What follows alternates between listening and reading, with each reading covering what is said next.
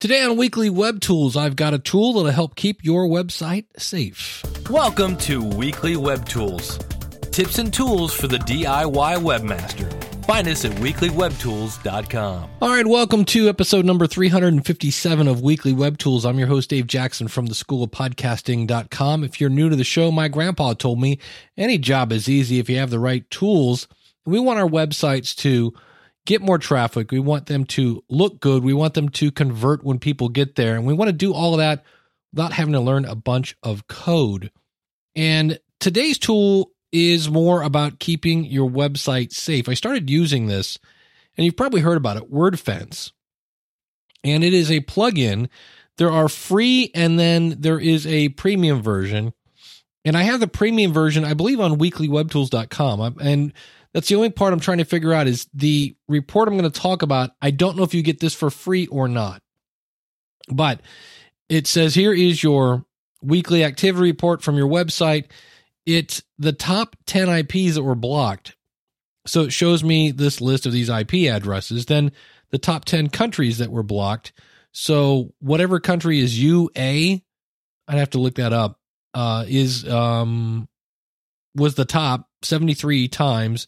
The US was blocked 51 times. Brazil was blocked 39, Canada 38, etc., etc. And so it's showing me what it's doing. Then it showed me a bunch of failed logins. So it's actually showing me like it actually tried to log in with the word administrator and the word admin, which of course are sometimes the default logins. Uh, 24 times for admin, five times for administrator. And it then points out, is this an existing user? Well, hello. No. Uh, it did try to log in with one of my actual usernames 25 times, which means they were 50% on their way to logging into my website. They just didn't have the right password. So that makes me want to change uh, that username, maybe. That's uh, rather interesting. So that was one that I saw. Uh, then it shows the recently blocked attacks, which again is just a bunch of, in this case, suburbia, suburbia, Serbia, Germany, and these are all IP addresses that have been blacklisted. And it shows you what files have been recently modified. And so all these are basically uh, things that um, I've been working on, as well as some of the files in the actual WordPress stuff. Uh, but one of the things I like about this is it does let me know if a plugin is in need of updating. So what I do, I've talked about managed WP for a while. And uh, so now what I do is WordFence will let me know that, hey, you know, blah, blah, blah plugin is out of date. I will log into managed WP because there are many times if I have that plugin on one website, I have it on multiple ones, and I will just go ahead and update it there in Manage WP, and it takes care of all the updates. And I go into managed WP at least every two or three days anyway. But I love the fact that WordFence uh, lets me know this. So, like I say, I'm I'm not positive at this point.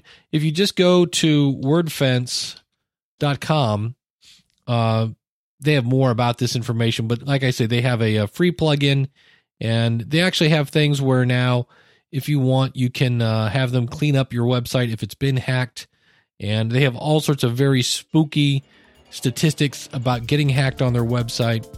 But uh, I what I did was I had my site cleaned by oh I forget the name of the company now.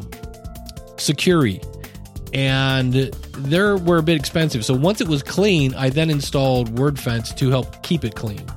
So that was my uh, basically strategy on that. And so far and then I just keep backups. I keep lots of backups.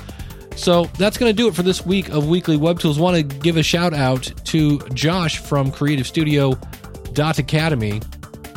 He is one of the awesome supporters of Weekly Web Tools. If you go to weeklywebtools.com slash support, you can support the show and have your name listed here as well. So thank you so much for tuning in.